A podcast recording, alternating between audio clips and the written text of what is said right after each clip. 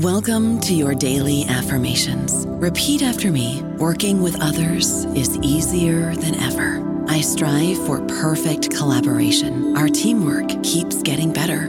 Yeah, affirmations are great, but Monday.com can really get you the teamwork you desire. Work together easily and share files, updates, data, and just about anything you want all in one platform.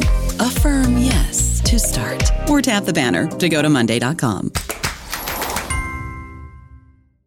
is Ryan here, and I have a question for you. What do you do when you win? Like, are you a fist pumper? A woohooer, a hand clapper, a high fiver. I kind of like the high five, but if you want to hone in on those winning moves, check out Chumba Casino. At ChumbaCasino.com, choose from hundreds of social casino style games for your chance to redeem serious cash prizes. There are new game releases weekly, plus free daily bonuses. So don't wait. Start having the most fun ever at ChumbaCasino.com. No purchase necessary. VGW. Void were prohibited by law. See terms and conditions. 18 plus. Hello, everybody. This is Marshall Poe. I'm the editor of the New Books Network, and I'd like to tell you that we have a new and improved website. It has two new features that we think you'll love. One of them is a vastly improved search engine so that when you type in keywords, you'll get a bunch of episodes really quick. The other is the ability to create a listener account. And in that listener account, you can save episodes for later listening. So you can create a kind of listening list. We think these features are neat and we think you'll enjoy them. Please visit the site today.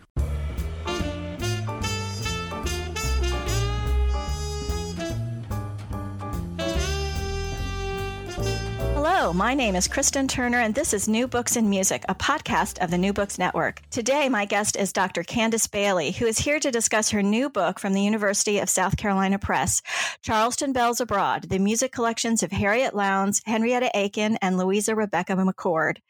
By studying the music owned by these three women who all lived in Charleston from the 1820s until after the Civil War, with the attention often reserved for medieval or Renaissance manuscripts, Dr. Bailey has uncovered a new nuanced picture of the lives of refined women in the antebellum South and complicated our ideas about Charleston's cultural life.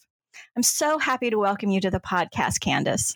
Thank you, Kristen. It's my pleasure to be here. Well, this is a really interesting book and such a, interesting way to approach um, the history of the antebellum South and women in it. So um, I'm excited to be able to talk to you about it today. My first question I often ask my guests is just how did you decide on this particular topic? It was quite by accident. I had been uh, doing other research in Charleston at the Charles South Carolina Historical Society. And I had a little extra time on my hands, and they said, Well, have you been to the Charleston Museum? And I had not. So I called and they said, Yeah, we've got a couple of things that might be of interest. And so I, you know, went up the street to the Charleston Museum and they'd laid out some things on the floor for me to look at. And I was amazed at what I saw. Not only was it really difficult music, it was music that had belonged to some of the first families of Charleston, you know, the really important names. And the the importance of that for me is that I try to put together music books with the biographies of the people who own them. It's what we call microhistories, right? I'm trying to learn about a topic through the small amount of information that we have um, about mostly women from the 19th century. Many of times this is the only thing we have about them is their music books. But for these women in charleston there are numerous references to them all over the place.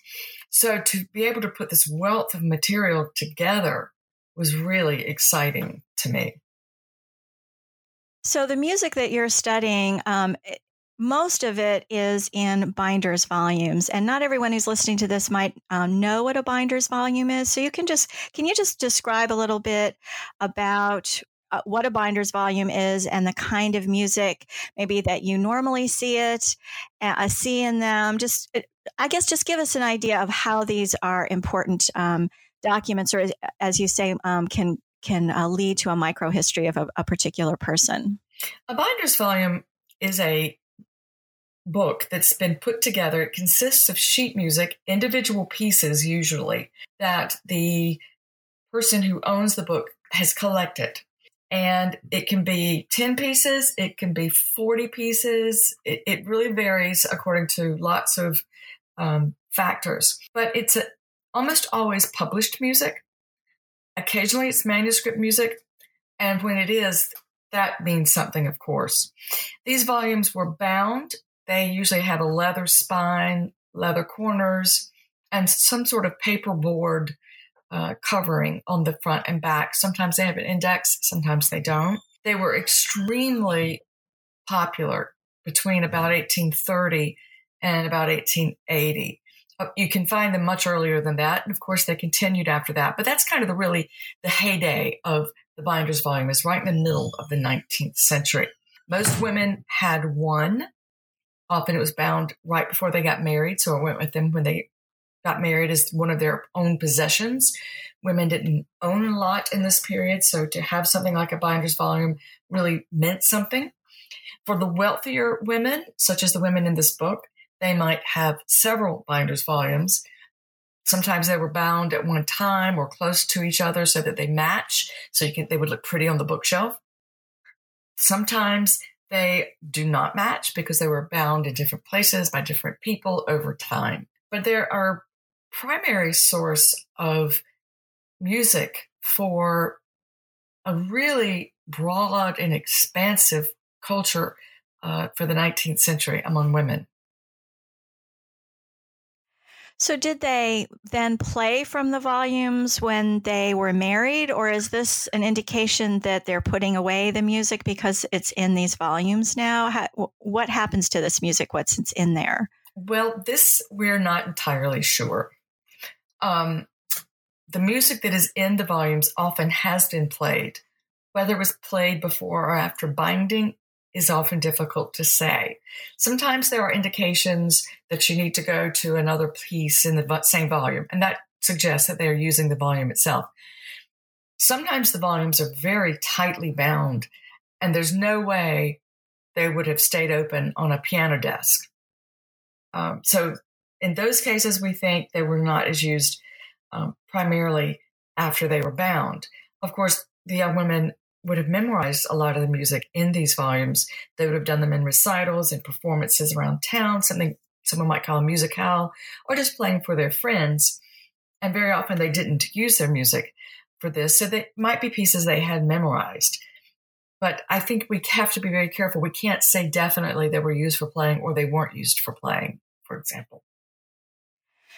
And um, was the music I, well I'll, I'll back up. Uh, for these three women it seemed like they were primarily vocalists and most of their music was vocal. And i guess i came to this thinking that binders volumes were mostly piano music and that uh, women who were taught music uh, in the home the sort of middle and upper class women um, were learning piano. Is that wrong? Should i have been thinking of them more as singers? It, they often studied both uh, Louisa Rebecca McCord, for example, played some of her pieces as well as sang them. We know this because there are fingerings in there. Uh, so we can tell that she has studied both. Harriet Lowndes reportedly studied harp, piano, and voice, harp being a common instrument in this period. Henrietta Aiken was by far a singer she had a few piano pieces, but she has some very difficult vocal music, and her reputation among her friends was as a singer. So some women have just piano music, some women have vocal music, some women mix them in the same volume. Wealthier women might have a volume of piano music, a volume of vocal music. Some women played guitar, and occasionally you find complete volumes of just guitar pieces. So there's no one rule for um, what these women were doing. So if so someone like Henrietta Aiken, who is playing piano for her? Well, her teacher would have been one of the people playing. And her mother may have been playing. Her friends may have been playing because that's how these situations would have um, happened in the 19th century. You know, you might come over to my house and bring your book along, and you're a singer and I have a piano, of course, because you wouldn't be coming to my house probably if I didn't have a piano. And you would expect me to be able to play. Often these women talk about sight reading, playing things from sight. So that was a very probable way that the music could have happened. Of course, we do know that some women played and sang together at the same time as well. You touched on this in your first answer, but I, I was thinking about this and uh, when I was reading as well. Is is this the binder volumes? Is this one of the most important sources for um, understanding the kind of lives of these refined I, I, guess i'm thinking of the most refined women women who have musical education who are middle or upper class. I don't know if that's the right way to think about them but but is this really the only source we have or maybe the most numerous source we have for women in that situation? As to whether these are the only sources for women depends largely on their social class. It is more likely to be the only source of women who were farther down on the economic ladder. Uh, middle class women, this may be the only thing that we have from their life, only aspects of their existence now.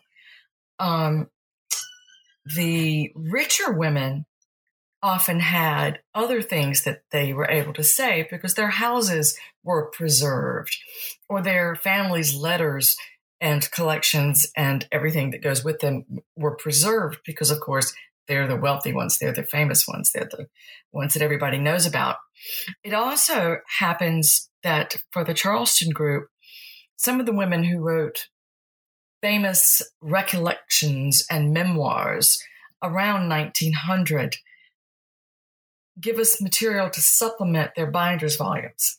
I think this is a, a, fascinating aspect of this research and of course, you have to be very careful because women writing memoirs around 1910 were doing this with a emphasis on the South as uh, a glorious past. So, of course, you have to look at it through those eyes.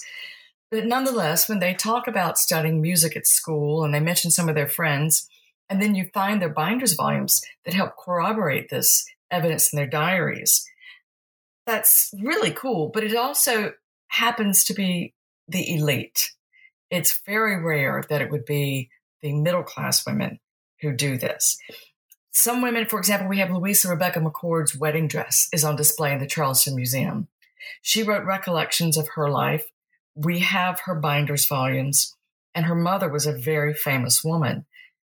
So there's a lot that we can learn about Louisa Rebecca McCord, as opposed to some of the other women I look at in my broader research who aren't connected to famous families, who didn't have a lot of money, who didn't have a wedding dress that was saved even through the war or whatever. So it, it as with everything, varies tremendously.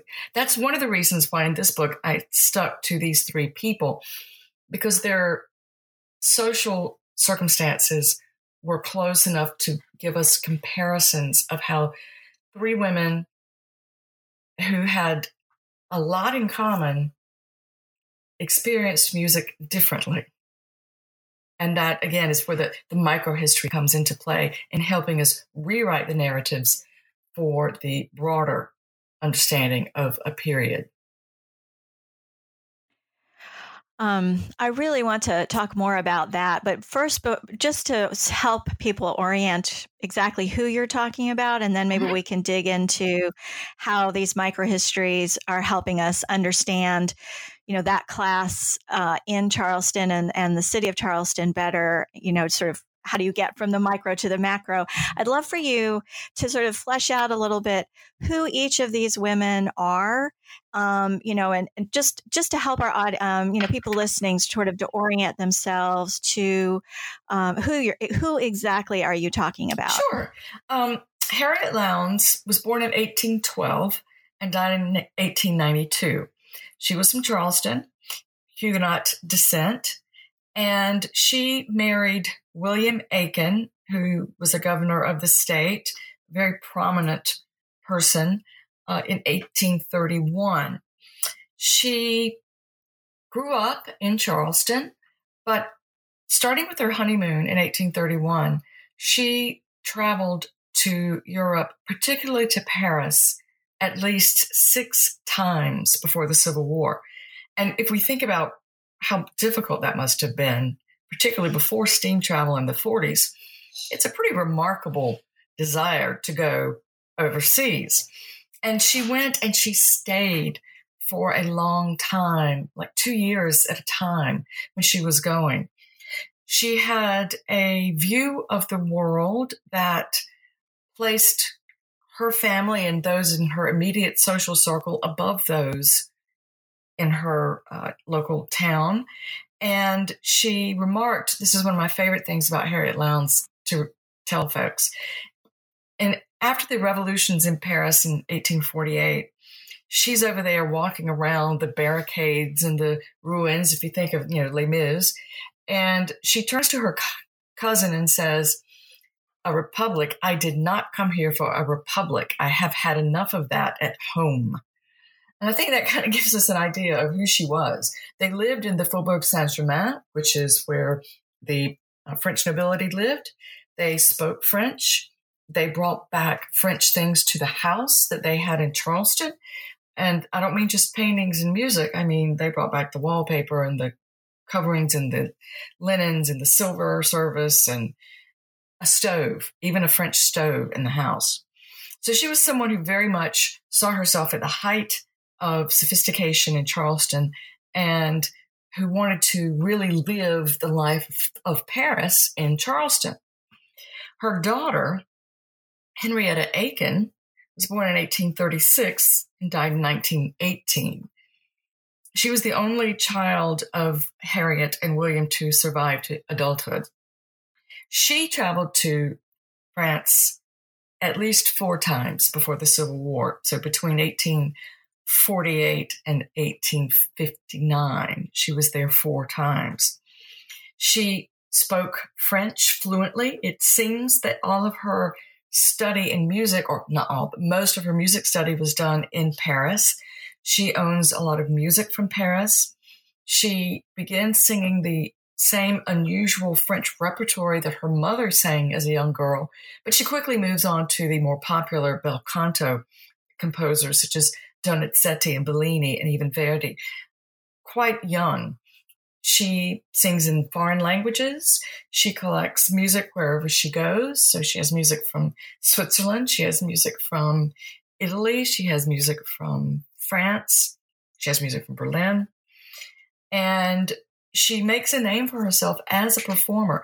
She seems to have been somewhat of um, not, I won't say she wasn't popular in Charleston, but I don't think she got out and about as much in Charleston as some of the women who stayed there more. She led a rather quiet life after the Civil War, um, not doing much. She didn't write recollections, she didn't publish that sort of thing. Louisa Rebecca McCord was born in 1845, so nine years younger than Henrietta, and she died in 1928. Her mother was the famous Southern intellectual Louisa Susanna McCord Cheves, and her mother took Louisa Rebecca to Europe in 1857 58 no, I'm sorry, 1858, 59, they all run together, um, and was a staunch Confederate. They came back right after Lincoln had been uh, nominated, and her mother just saw this as the end. Louisa Rebecca, being so young when she was in Europe, gives us a an account of what it was like to be 13, 14, 15, running around in foreign countries without a lot of supervision, it seems, which is very different from Henrietta's experience. Her mother did not let her just run around unsupervised. And Louisa Rebecca gives us, I think, a truer sense of how the war impacted their lives in that you can see in her last binder's volume manuscript music that her teacher had to copy because they couldn't get uh, printed copies at this time because of the scarcity of, of, paper and so forth in the South by the end of the war. Nonetheless, she's still singing Verdi arias, the latest to come over, or almost latest to come over.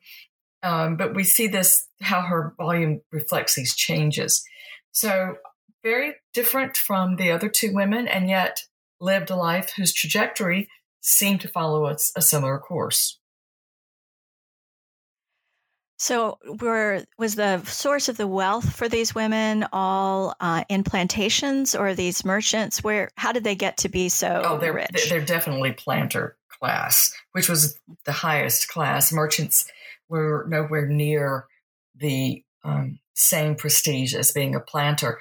Uh, Henrietta Aiken's father or her grandfather had come over from Scotland, and he knew that even though he was had accumulated substantial wealth, he had to own a plantation in order to, to move up the social ladder.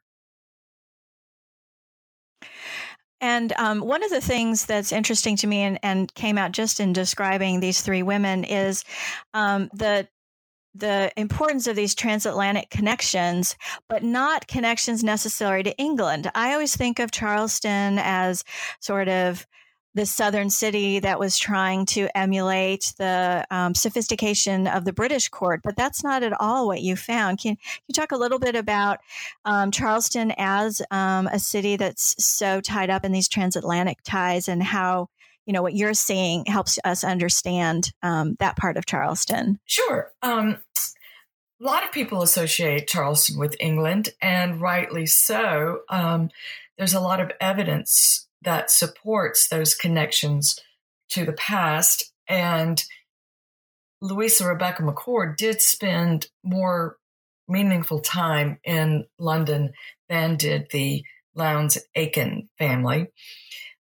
But the French ties are, I think, a very um, representative of how they were after fashion the ties with England, um, some people sent their, their sons there to study law or their sons there just to study.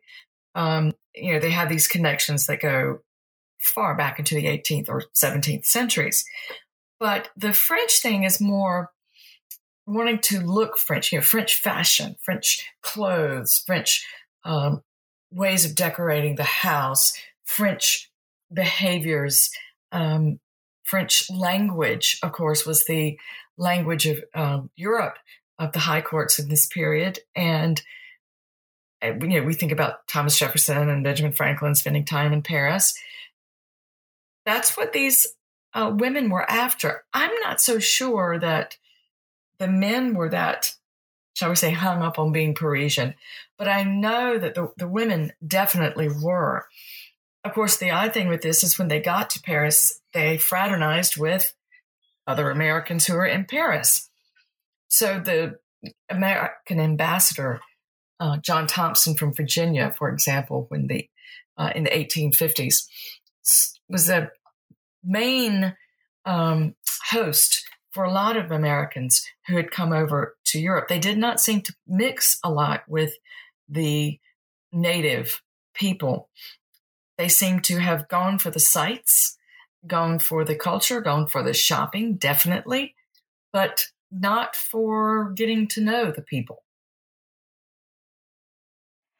So that's fascinating. You're sort of drawing a picture of Charleston where the separate spheres eh, you know goes all the way into the home so to speak so that it sort of looks french but um, the kind of legal underpinnings or maybe the public underpinnings uh, um, that men were dealing with was more English. Is that one way to think of it? yeah, it? I think that's that's pretty accurate. I mean, you know, some of the men were very much into French things.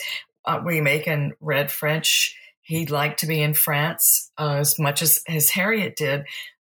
But if we think about just kind of general issues, um, when we think about the South, we think about the Civil War. There was a lots of a mercantile connection between the South and England, of course, the cotton mills, the, the you know, that's where the cotton was going uh, most of the time from the South. And England, of course, had this very late response to the Civil War. They knew that slavery was wrong, but they also needed the raw goods from the South.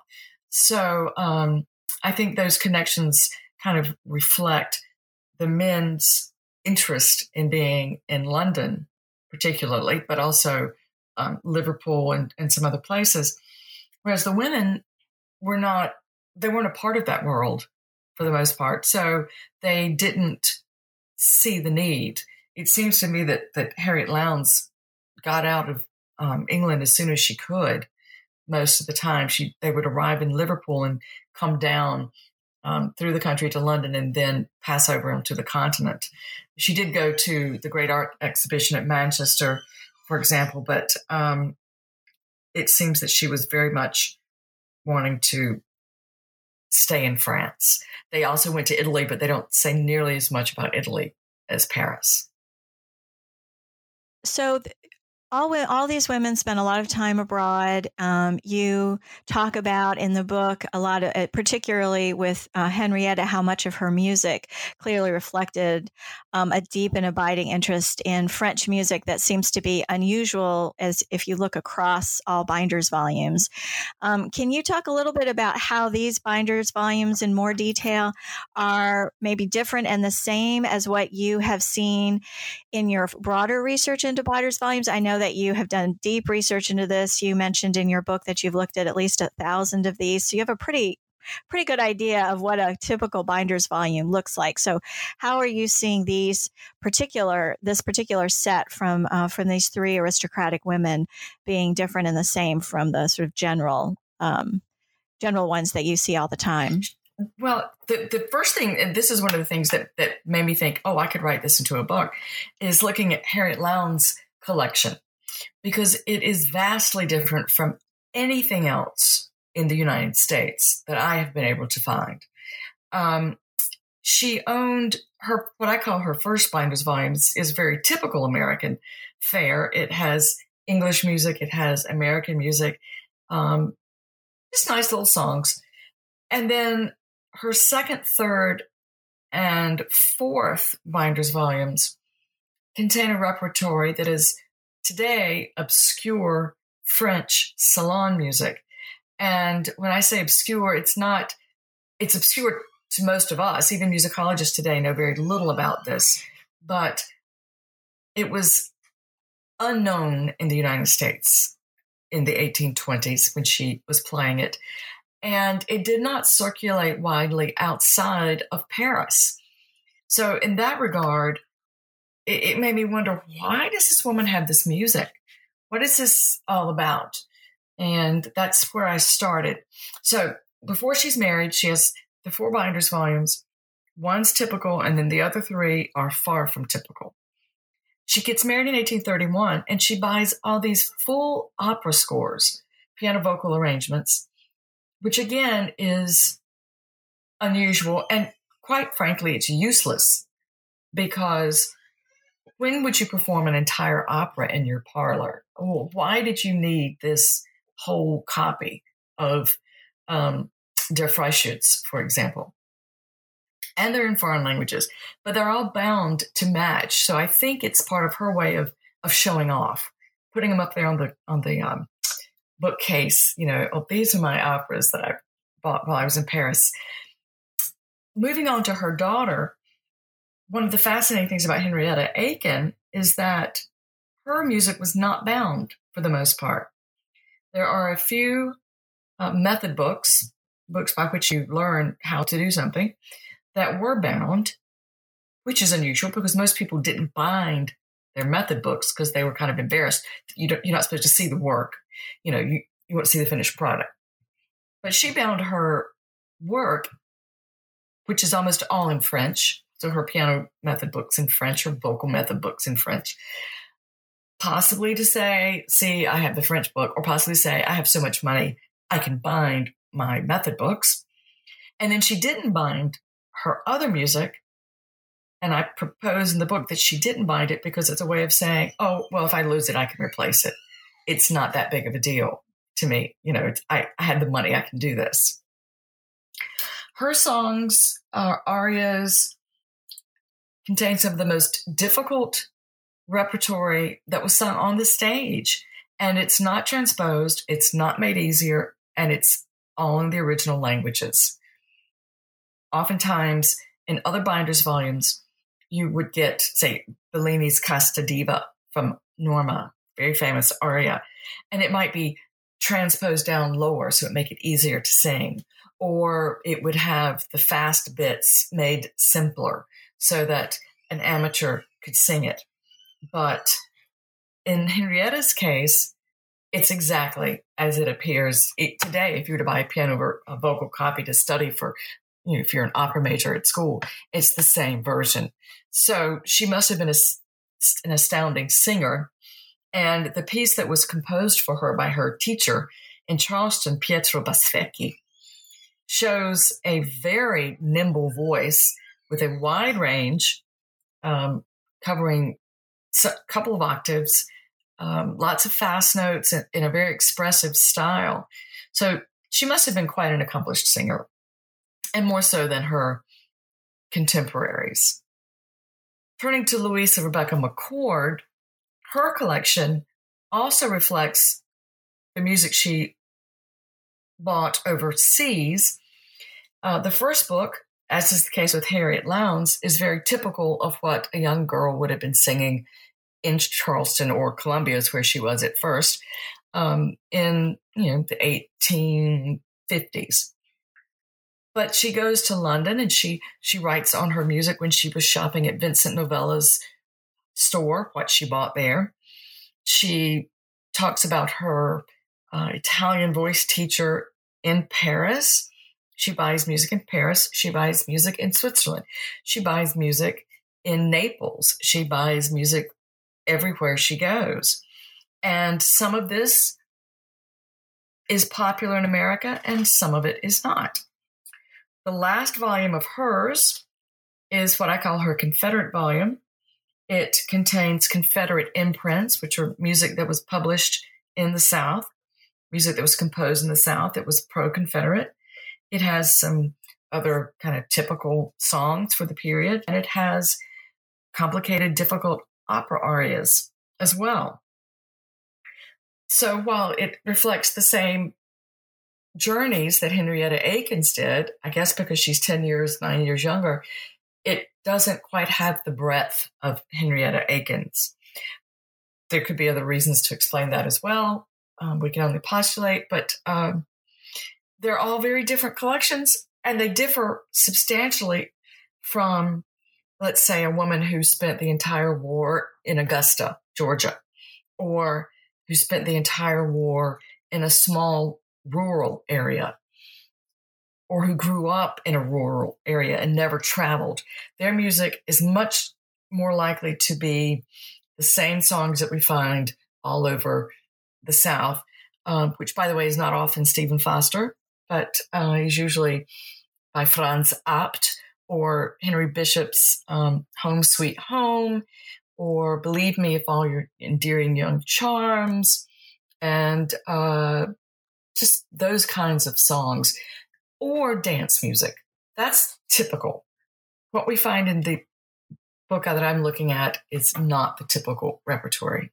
I don't know about you, but I'm very busy and I don't have a lot of time to cook. That's why I subscribe to Factor. Eating better is easy with Factor's delicious, ready to eat meals. Every fresh, never frozen meal is chef crafted, dietitian approved, and ready to go in just two minutes. You'll have over 35 different options to choose from every week, including Calorie Smart, Protein Plus, and Keto. These are two minute meals. Factor meals are ready to eat and heat, so there's no prepping, cooking, or cleanup needed. They're flexible for your schedule. Get as much or as little as you need by choosing your meals every week. Factor is the perfect solution if you're looking for fast, premium options with no cooking required. Sign up and save. We've done the math, and this is important. Factor is less expensive than takeout, and every meal is dietitian approved to be nutritious and delicious. Head to factormeals.com slash NBN50 and use code NBN50 to get 50% off. That's code NBN50 at factormeals.com slash NBN50 to get 50% off.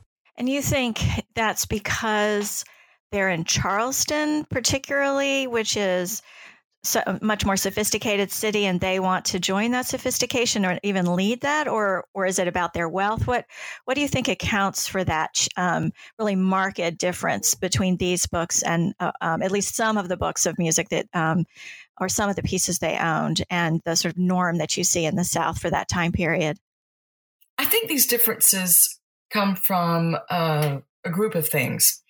B- being in Charleston certainly influences things. Uh, the women who were in Charleston or the women who were in New Orleans do look at things differently than women who were in Raleigh or um, even Richmond. They look to Europe, they look to France for um, taste, fashion, and, and just how one should go about being elite.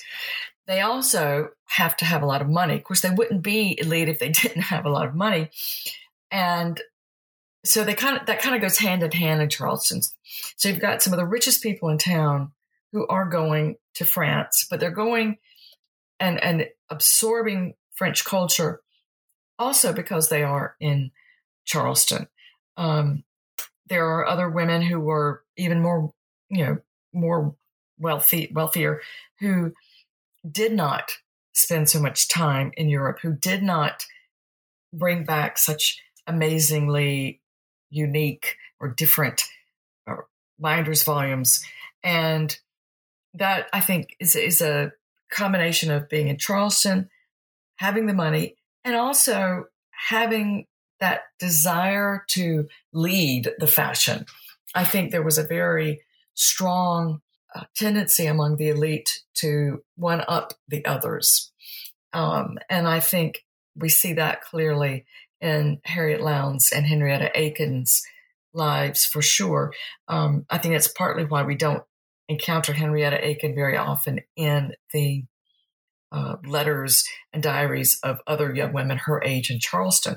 It's one reason she's in France so much, and I don't think she um, hung out with them that frequently. Um, one of the things that we've touched on a couple of times but haven't really talked about specifically is, you know, they exactly what the musical lives were like for women of this class and these particular women in the sense of how did they get trained you know how extensive was their training. And then you've you've mentioned performances several times but i don't want to leave people with the impression that they were going on down to the charleston theater and uh, throwing um, friday night recitals for for the paying public because i don't think that's what was oh, happening. no, no, no. so so can you talk a little bit about yeah sort of you know what is the musical or cultural life like for these very refined um, uh, uh, women of this period? The uh, women would have first had their music lessons from family members. It seems that they would have, from a very young age, had their mother or their older sister or a cousin who was staying for a long time kind of introduce them to the uh, rudiments of music. These women in, in the book did not go to school. A lot of others did, and a lot of other wealthy women went to school. So it's not that the wealthy went to school or the wealthy didn't go to school. It varied again according to what the parents wanted to do. And Harriet Lowndes and William Aiken clearly wanted Henrietta Aiken to receive her education in Paris from private tutors. When she was in Charleston, she also had private tutors. She had voice teachers, uh, music teachers that would come to her house and give her lessons at home so did uh, Louisa Rebecca McCord. Even during the Civil War, her mother would send her coach out to into Columbia and bring the one of the local music teachers from the girls' school out to teach the girls in the neighborhood. So they had private lessons for their um, voice and piano. Um, nobody talks much about playing guitar. Their performance, their musical life, would have been playing for each other, playing for themselves, playing for their family. And of course, there was a very unrelenting set of visitations that people would do. So on certain mornings of the week, you would be at home, and all those people with whom you had a social relationship could call on you. And during this time, women often sang for each other, played the piano for each other. It could be women and men, by the way. Um, there was dancing. It could be all women dancing, it could be women and men dancing. But someone had to play the piano in the background for this to happen. So this was a very common occurrence. They would have been doing this almost daily. because you, you have the people coming to your house, and then of course you have to go visit to the other people. So there was this kind of interaction. There was, we know that when um, the Aiken family went out to Jehossee, which was their plantation island, that the piano went with them. And that Henrietta's mother, Harriet, wrote to a friend in Charleston to please send them a copy of an aria from Rigoletto so that um, Henrietta could learn it. And then she writes later that she's been hearing her daughter sing that aria. So she knows that she's been working on it and singing for herself. Another thing that women did was learn the music that they needed to know to be of the right class. And what I mean by this is opera was something that everyone had to know. One woman calls it being opera mad. And the way you learned opera music, if you were in a rural southern area, was by buying one of these greatest hits arrangements of all the popular tunes from a given opera and learning to play those on the piano so that you would recognize, you know, the main theme from Les Huguenots when you heard it, or that you would know when somebody refers to another piece that, oh, yes, I know that piece, because that's how you learned it. It's kind of like circulating CDs. So the opera um, arrangements were another way that women played for each other, but also played for themselves so that they could learn what the latest music was. Now, as to the performances, most of them have been these kind of private things at home. And, and of course, people talk about the parlor being a semi public, semi private place because there are people from the outside coming in. It's not just your family, but they had to have been vetted through the social system. So it's not going to be just anybody who comes into the parlor at the Aiken Rhett House, for example. There are other opportunities for performances in school graduation recitals. So Bessie Alston, of another important Charleston family, talks about the music she sang and played um, when she was at school, and her binders volumes evince that she was a very talented pianist and quite a good vocalist as well. That would have been a place where they might have pl- played some of these pieces. And that is, again, it's not private, but it's not exactly public because most of the audience would have been invited to the graduation. There are references to concerts where they were doing, say, Haydn's creation, and they have a, a named professional singer. And then they might say, and with Verdure Clad was performed by an amateur of the city. Who was that amateur of the city? We don't know.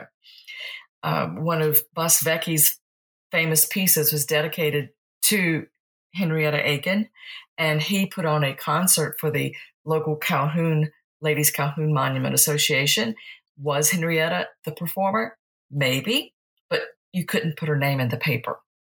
That would not have been done. And ladies of this class would also not have been paid to sing. They would have been uh, volunteering their services for this type of fundraising event if they did perform in public. Well, that actually brings up this last comment about not knowing who was performing in these more charitable, more publicish events um, because it was not done to uh, allow a lady's name to be in the paper. That uh, the whole time I was reading, I was really struck by both the um, amount of information that you have managed to glean from deeply contextualizing and deeply studying this small group of documents and this small group of women but also the limitations of that same kind of study that you know what you what we may never know because um, of a lack of documentation. Can you talk a little bit about that about sort of maybe the challenges of doing this kind of history on this particular class of women? It, this these challenges actually go across the board um, because anyone who wanted or who had the aspirations of owning a binder's volume or who owned a binder's volume saw themselves as somewhere on the genteel scale. And genteel ladies did not put their names in the paper. So it doesn't have to be the rich ones. It could also be the, you know, lower down middle class women. Um, but the reticence to put women's names, even in letters to each other. They might just say Mr. B or Miss and then just draw a line. So you're not sure who it is that they are talking about. And then by some means, you may find six years later that these other people knew each other and you can put together that, oh, this is who they're talking about. Um, these sorts of uh, proprieties for the 19th century um, Southern culture, at least, do give us a lot of blanks, a lot of places where we have to try to fill in what is happening, who the people are, where they are. Luckily, um, it's there's a lot of newspapers, and that helps locate at least the professional performers and helps to understand what the concert life would have been like. And then if these people happen to leave memoirs, um, that is also most helpful. Some of the other limitations that I have found that are not so obvious are deal with the agency of the binder's volume itself. So when you have a binder's volume, everybody says, well, this shows that so and so was patriotic. Um, this happened at a conference I was at last weekend. There was a lot of Confederate music in the volume. And um, somebody says, oh, well, they're clearly pro South. And I said, well, maybe. Um, because it may be that their father who bought this music and he was pro South and she didn't really care. Or it may be that her father or her mother decided what music was going to go into the volume, not her. So we have to be careful about assigning too much agency to the owners unless we can find evidence within them that they did choose these. And the evidence would be like my favorite song or you know, writing in these things on the volumes. Uh, other types of problems that I run into is the fact that women are not named when you look at uh, sometimes passports or you look at ship's records of who has entered the US. And it might say, you know, William Aiken and three women. And you don't know exactly who those three women are. Again, because women weren't supposed to be named. That's a very frustrating um, thing to find. And sometimes you're lucky and sometimes you're not. Um, well, I think that brings up um, sort of the. I, I love that your comment about not assuming agency on the part of these young women that I think there is a tendency on the part of modern scholars or scholars of this generation of wanting to find as much agency as possible. And maybe sometimes we think uh, we, we find too much, right? And mm-hmm. we forget um, the extent to which um, women and people of color, you know, anyone who wasn't a white man, um, and even you know poorer white men as well would have um, would have very little agency over their lives, um, and that sort of tension between seeing, you know, William Aiken and three women. What does that mean? Does, you know, how much of an appendage were those three women really in real life, and and how much of that is sort of the fiction of the way that um, the culture wants to treat women? And it sounds like you come up against this time and again in your research trying to figure out that that line i guess or or or negotiate that that difficulty? I do because when women are traveling for example how do we know that they chose where to travel? How do we know that you know they wanted to go to west point or um you know when they're going on a circuit somewhere x y or z it's it's frustrating sometimes you do know. Sometimes there are women who are such a force of personality, such as uh, Louisa Rebecca McCord's mother, that you know that she was in charge. But there are other cases where there's not enough material to be able to discern who, what, you know, why, definitely. Uh, when we can usually pretty good again. But um, yeah, it, it's frustrating. It's like who who chooses the piano? Who um, decides where the piano goes? Who decides what dances they can learn? Because you've got to have somebody to teach the dances.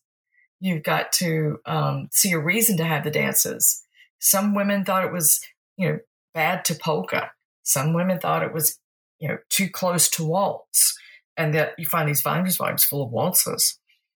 Um, yeah, it's just it's there are things you have to stop and say, wait a minute, you know, who who did this and how might it have happened and could it have happened another way? So, what do you think is the responsible thing to do? I was thinking about this so often as I read the, your book. Um, to incorporate this richness of detail and the richness of information that you found about these particular women, um, how do we incorporate that information with the kinds of studies, as you say, sometimes generalizations have their place. We're looking at the whole city of Charleston or we're looking at the antebellum South or whatever. What do you think the responsible thing to do is um, as we try to kind of balance the specific through the, and the general? I, I, wish I had the answer. Um, that's part of the reason this book I'm writing now has been taking me so long, is that I have so much information that disproves, you know, what I said the paragraph before, or or is different. Um, that it's really difficult to uh, muster it all together and then to step back and say, okay, what can we say? Um, but yet I think it's what we need to do. And I think and I hope that with uh, technology, it will become easy to find a place to put all the details and all the research that I that I have on women, hundreds of women, and be able to put that as a place to say, you can see this here, and then be able to step back and say, all right, when you're dealing with New Orleans, it's this way. Or when you're dealing with women, there was a big middle class, there was a big working middle class for women in the South in the antebellum period. You know, Southern historians debate whether there was a middle class or not, and yet all these women are working and they're not the elite. So there must have been an elite, a middle class. So just, you know, being able to find those sorts of things but being aware from the get go that there are going to be exceptions and to point out that these people did exist. Yes, the ones that we've generalized, they existed too, but they are not the whole story. They are far from the whole story. And I think the responsible thing to do is to first re examine the generalizations. As I hinted at a while ago, Stephen Foster is not representative of parlor music in the antebellum period or in the Civil War period, or even during the Southern Reconstruction period. Um, and why he's become to represent that is another question. But to say, okay, if he's not, then who is? Acknowledging the importance of something like opera everywhere. Um, there are some generalizations, but but we need to re-examine the ones that we've been given for uh, against the data that's now collected and see how true they ring. Uh, well, and actually, referring to your latest project brings me to my last question. What are you working on right now? It sounds like you are um, have a, a project well in hand from what you just said.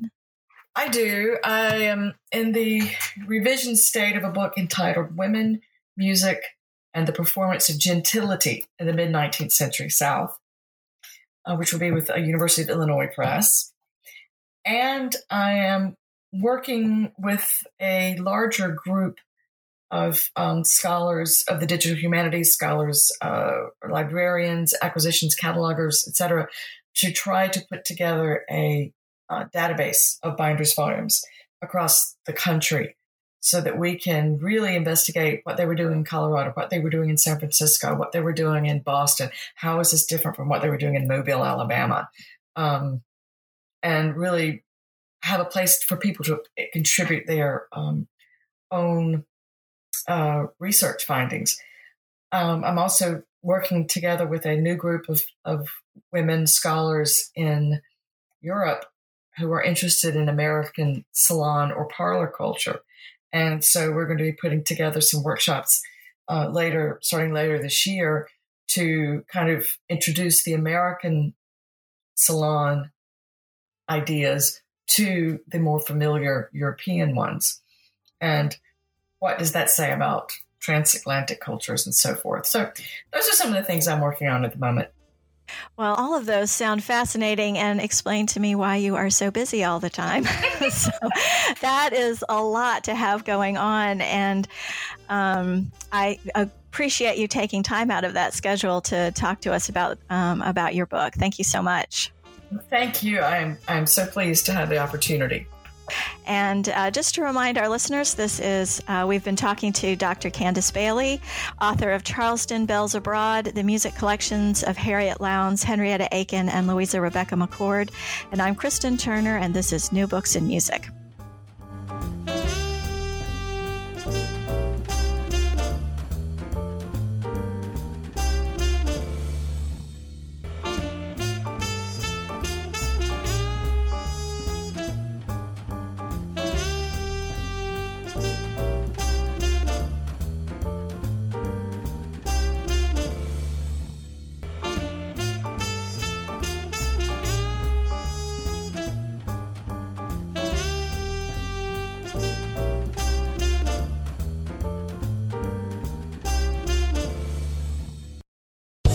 Land Casino asking people what's the weirdest place you've gotten lucky? Lucky? In line at the deli, I guess? Aha, in my dentist's office. More than once, actually. Do I have to say? Yes, you do. In the car before my kids' PTA meeting. Really? Yes. Excuse me, what's the weirdest place you've gotten lucky? I never win and tell. Well, there you have it. You can get lucky anywhere playing at LuckyLandSlots.com. Play for free right now. Are you feeling lucky? No purchase necessary. Void where prohibited by law. 18 plus. Terms and conditions apply. See website for details.